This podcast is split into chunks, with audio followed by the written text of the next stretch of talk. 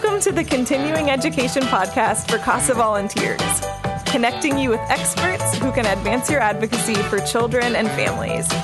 I'm your host, Maggie Halpin, and this is CASA on the Go. Welcome back, everyone. I am so excited to be in conversation today with the wonderful Joan Ulsher. Joan is an author, a CASA advocate, as well as a powerful advocate for the mission of CASA. So, Joan, thank you so much for being here. Um, along with the extraordinary passion and care and creativity and the depth of advocacy experience that you bring to your role as a CASA, you also bring your own life experience as a child abuse survivor and someone who experienced foster care yourself in childhood. Could you talk about what led you to become a CASA? Sure. First, uh, I want to say thank you for for having me um, anything for the CASA mission. So I'm glad to be here today.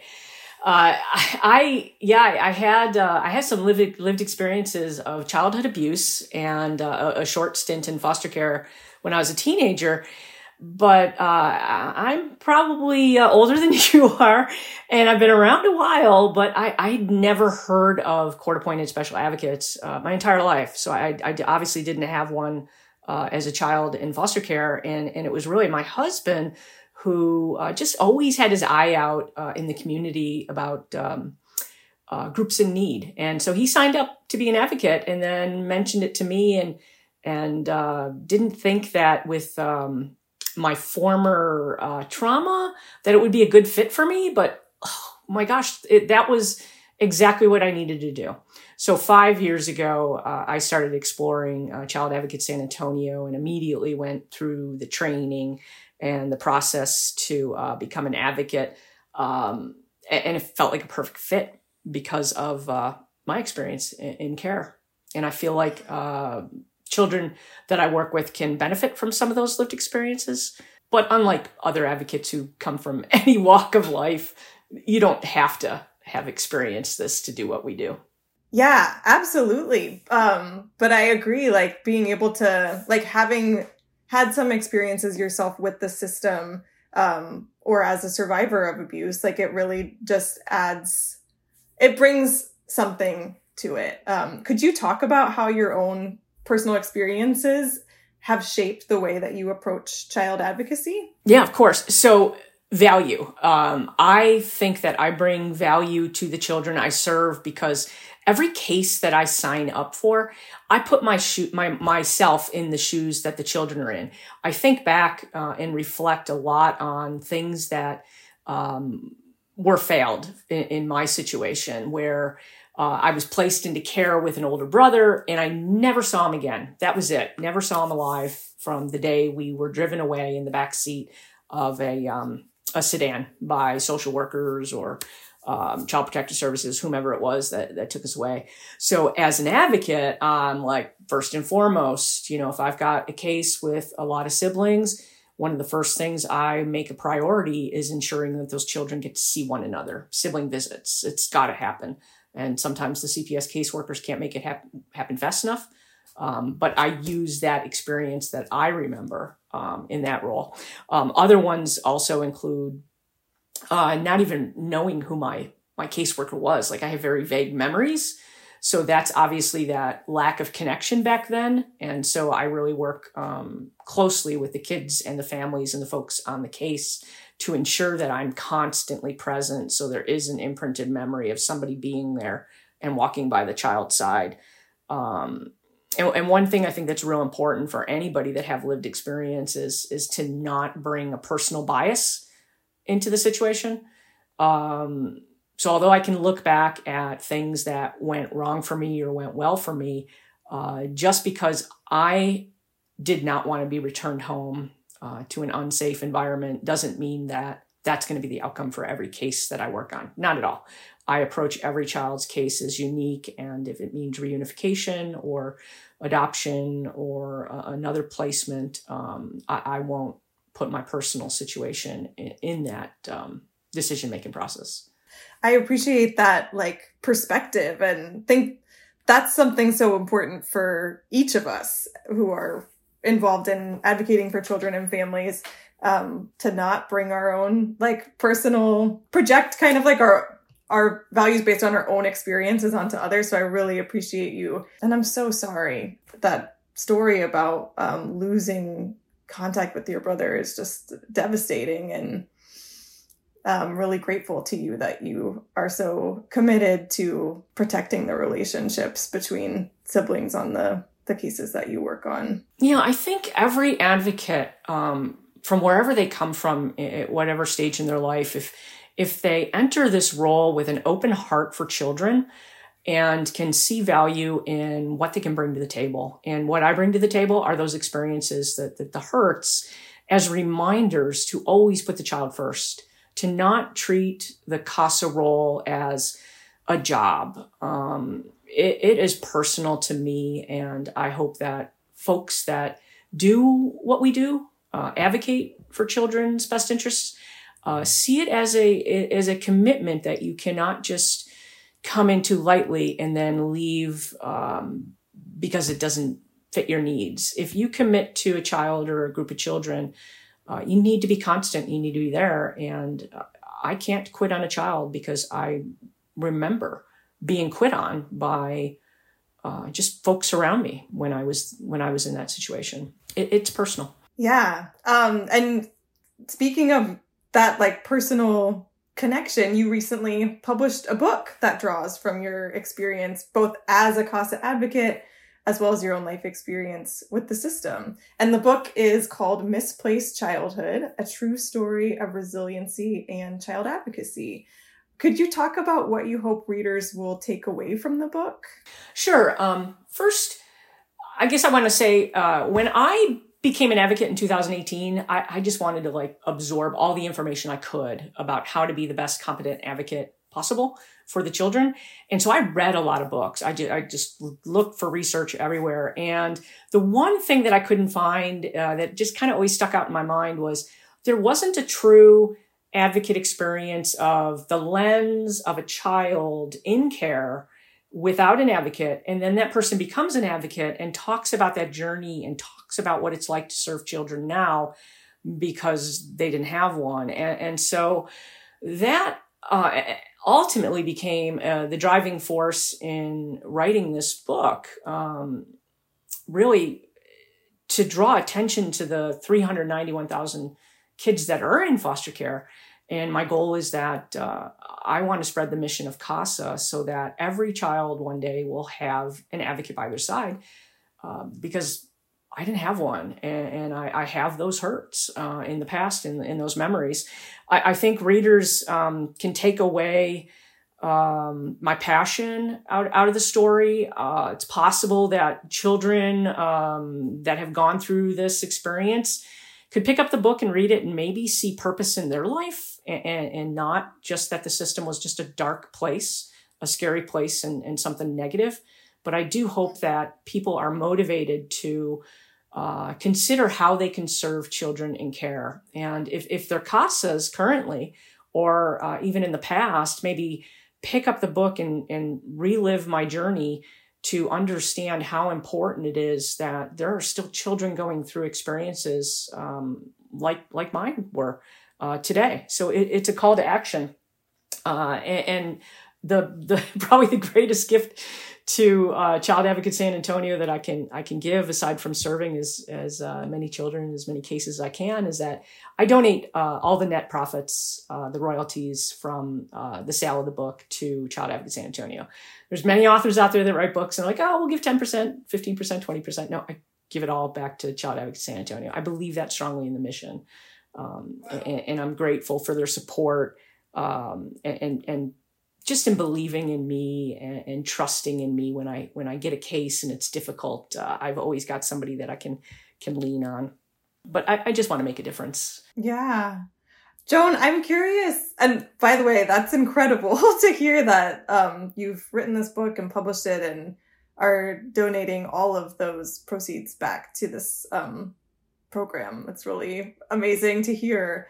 Um, would you talk a little bit about like what helps you keep going? I'm just like listing, absorbing your passion for the mission, and you know, as someone who's been part of CASA for seven or eight years at this point. Like it's so wonderful to meet someone who just exudes such um, a quality of, of joy about the work, even though it is often really heavy. And I would love to hear, like, yeah, what helps you kind of like keep going and keep that joy alive for yourself as an advocate? Wow. Um, maybe it's a competition with my husband since he's an advocate too. Uh, no, but seriously, I, I, I love being able to uh, impact a child's life. Um, I, am a strong believer that one person, any person, can make a difference, no matter how small. Uh, friends will say, "Wow, you know that CASA stuff sounds really difficult. I could never do that." It's like, oh, believe me, let me tell you a hundred different ways you can help and make a difference. Because I didn't have a, a, a CASA uh, by my side, uh, as a child, you know, a little kid, third grade, eight years old or whatever, I used to fantasize about the TV shows I would watch on TV, you know, the, the perfect parents, the, the Brady Bunch, um, uh, the Waltons, eight is enough. And, and I would dream that I would have those perfect parents someday. And I never got those parents. But I think because I looked to characters uh, on TV, fictional, I, I later just applied that to people that maybe gave me a little attention in school. Maybe a teacher or a neighbor or somebody paid a little attention to me.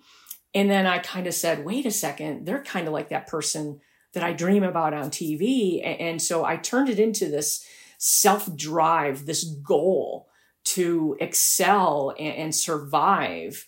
Uh, and now, as an advocate, I think that if I can work with a child and and be a constant presence in their life and maybe be that role model that they're thinking about uh, it might give them the the insight to uh, go forward with their dreams and ambitions because there's so many children are enter care and they're angry they lose everything they lose friends family uh, pets uh, stuffed animals they, they lose everything in their life and they lose control but if i can um, be there and be a steady presence, look to them, speak with them, listen to them, and advocate for them and, and empower them to find their voice.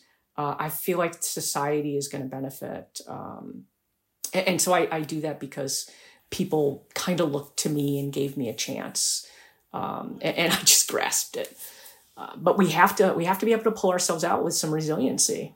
Uh, and, and, fortunately for me, I had um, a newfound faith in God, and and then uh, discovered really that my purpose was um, not what happened to me, not dwelling on that, but using those experiences for good.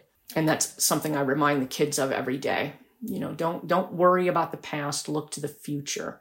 You know, you're going to find your way, and you're going to look back on these experiences one day and realize how strong you really were.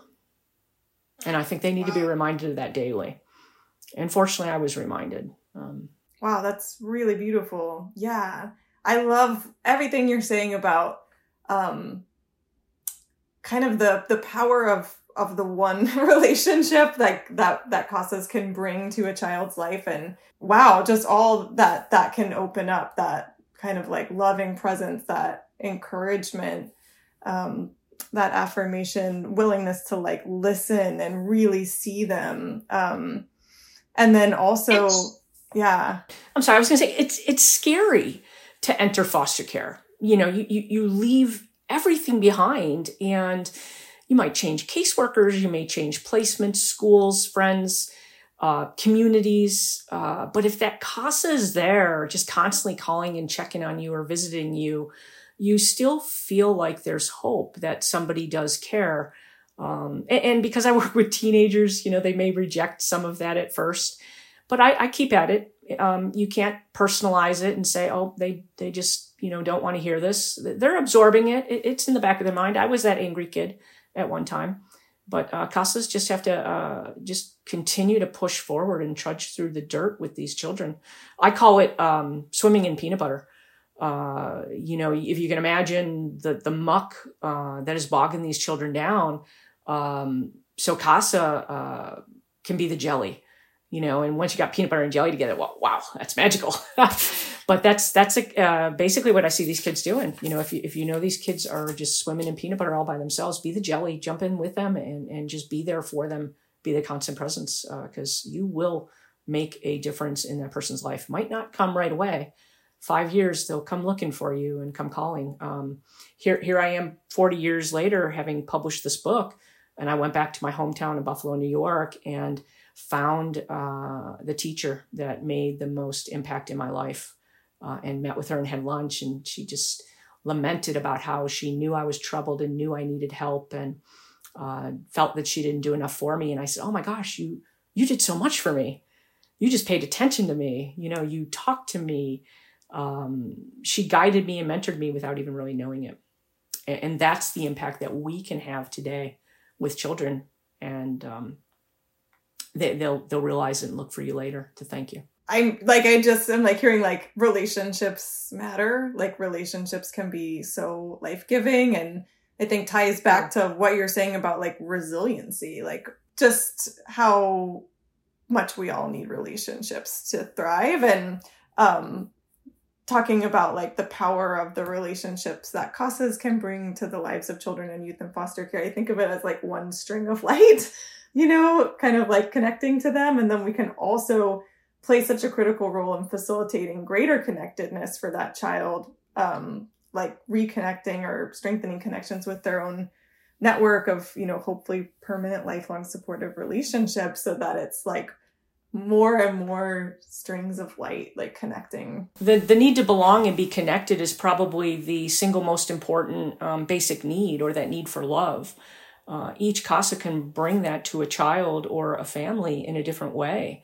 Um, never uh, consider this uh, just a, a case or a cause number or a manila folder these these children are um, human lives that uh, need uh, very authentic relationships. Uh, they're in a difficult place. They're in the worst battle of their lives. We're on the front lines with them, and, they're crying out, um, maybe with some bad behaviors or some um, difficult situations, but it, it's the trauma manifesting, and, and, we are the critical link in, in bringing them back down to the surface level and identifying what their strengths are and how they can meet um, their needs as well as uh, being a receiver of kindness. Uh, it, it's easy as a child who's been neglected or abused or removed from home, even a home that they loved and, and they didn't really see that they needed to be removed. Because many children feel that. I, I beg to be removed, but many of the children I work with never wanted to be removed. So they need to be able to learn how to receive help and kindness and and a willingness to be there uh, with them. Uh, it, it's it's all organic, you know. And I, I think uh, for me, it's it's faith based that that God showed me this way, but not everybody, you know, has that uh, higher power. Um, and, and I work with children from all various walks of life and religions. Um, but but that's what I find to balance me. And you'd asked earlier, I meant to say this. You know, how do I how do I keep doing this? I got a great supervisor. CASA's got to lean on their supervisors. That that is the person that is going to keep you stable uh, and not blowing up when um, things are going difficult with a case or you know another placement fails or whatnot. And, and something else I bring to the table uh, through through my story and my book, I talk about my dad and some of his uh, DIY uh, and sweat equity that he put into our house. I never thought that a monster like him could instill or imprint a skill or a drive in me to become a DIY expert. So now I create um, dressers, I rehab dressers. And I create one of a kind uh, artworks um, on these dressers for these children that are entering their forever homes.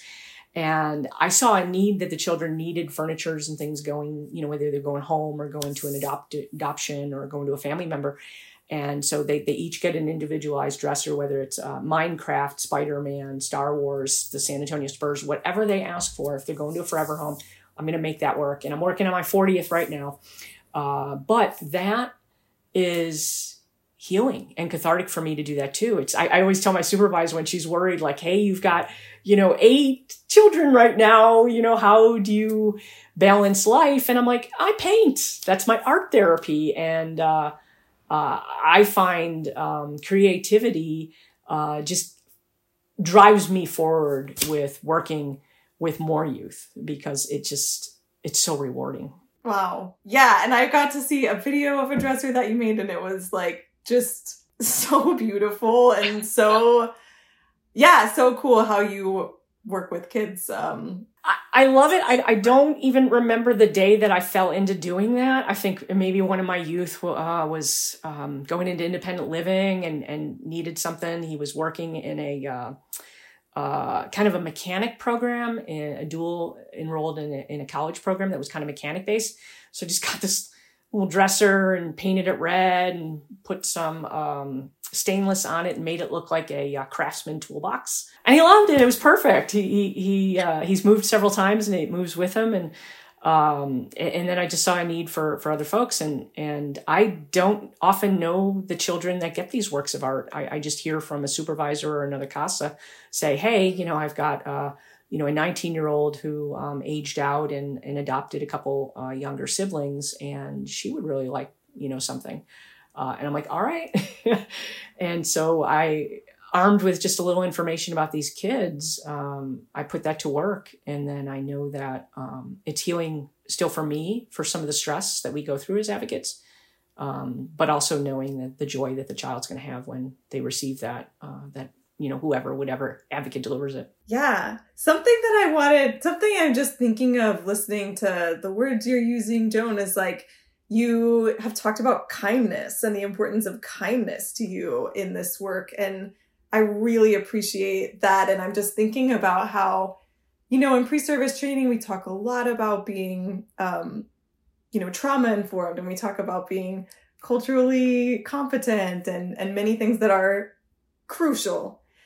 But I don't think we talk much about practicing kindness. And I'm just really loving that you're bringing that and naming that and, and, and not just for, I mean, for the children and youth, absolutely and not just for them, for also for the people um, that are important to them in their lives beyond their casa, I think is like also like a beautiful um, needed place for for us to bring kindness into the equation in a system and in a, a just social you know environment where a lot of times um, the families who get involved with the CPS system aren't experiencing a lot of kindness from from any direction. So yeah these families they're um they're hurting uh you know the just the pandemic and, and the increase in in goods uh food in the stores uh rent uh having a stable job uh, all that and then whatever else is going on whether it's some generational defunct destabilizing behavior that causes the family to become uh, interacting with with CPS. There's so many families just on the edge, and if we can show them kindness, uh, I, I mean, it's it's going to go a long way in modeling the future of our community.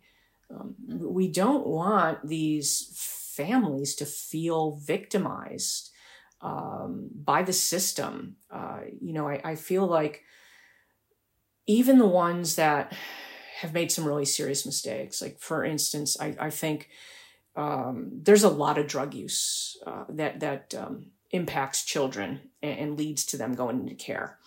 Not all these families are are bad parents um, because of drug use. Some had some really horrible things happen to them, and uh, you know, just getting to know these parents as humans when I'm working with them and listening to their story. And the takeaway on one case I once worked was, wow, um, I wonder if I had those experiences, if I couldn't have also fallen into, you know, drugs or drug use or, you know, something like that. I mean, I can almost see any one of us at any time becoming one of these parents and losing their children because of some bad mistakes uh, and bad circumstances. So um, they, they deserve kindness too. Uh, and, and it can even be kindness in termination. Um, I've had that happen too.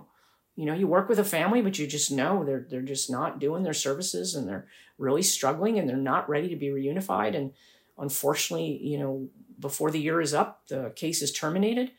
But uh, I talk about a, a case where several years later, I get in touch with one of these parents, and uh, wow, you know, rehabbed and uh, drug free and healthy and uh, doing great and employed. And um, that parent becomes a placement for one of the children's that I still one of the children that I still have in care. Um, and it was kindness with that person. You know, they they they probably hated me at the time they were terminated. Probably hated CPS. Probably hated everybody that was involved. Um, but I reached back out a couple years ago, hearing through the community that this person was healed, and uh, sure enough, they were. And and I was grateful that um, I could be that voice for that child and go back to the caseworker and and go back to the court and make some recommendations for the the department to start looking at contacting this parent again and and doing reunification several years later after a termination. Um, it's, it's just amazing what the human spirit can can do. Yeah, yeah, and I think that what you're describing is so core to the CASA mission, to kind of like the CASA value system, which is that like we believe that even when people have made um, mistakes or choices that resulted in serious harm to their children, that they absolute that they are not defined by those choices. Um, that that they absolutely can change um, if they want to with the you know necessary support um, in place uh, that I think everyone deserves. I think everyone deserves the support necessary um, to to become a, a, healthy and safe parent if if they're ready. I agree wholeheartedly.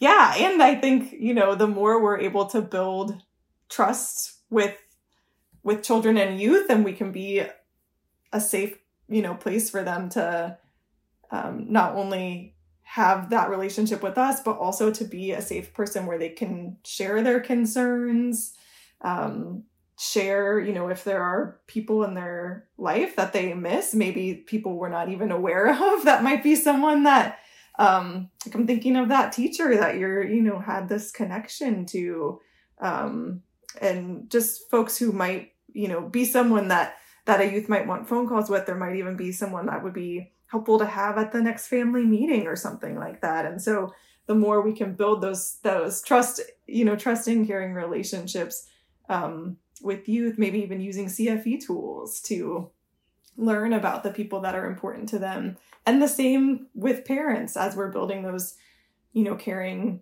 trusting relationships that are also, you know, um, grounded in like our role as the advocate for the child's best interests and to learn about you know who else loves this child and um, who else could maybe support you as you're you know hopefully working those services and and working towards becoming you know uh, being able to meet them in a sufficient level of care and all of that. Yeah. I i never imagined uh you know going back over four years ago when when i entered care in in 1983 that my life would be a life of purpose and serving children like I once was.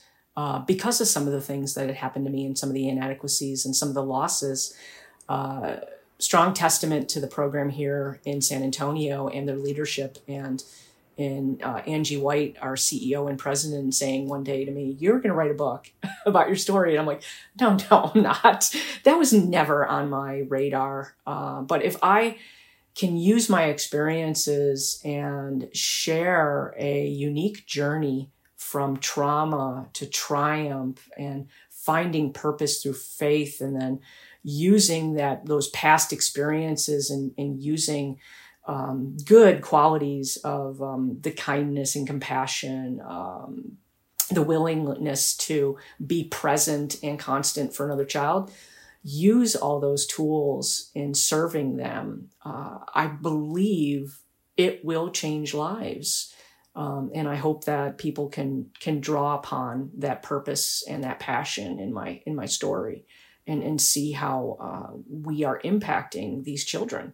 Um, I wish I'd had a casa, and I, I believe that uh, I will be doing this uh, for many, many, many years uh, in order to ensure that one day that dream is realized that every child in care has a CASA or gal, gal advocate to walk by their side and, and help them and model resiliency so that they one day can also be productive and have purpose in life.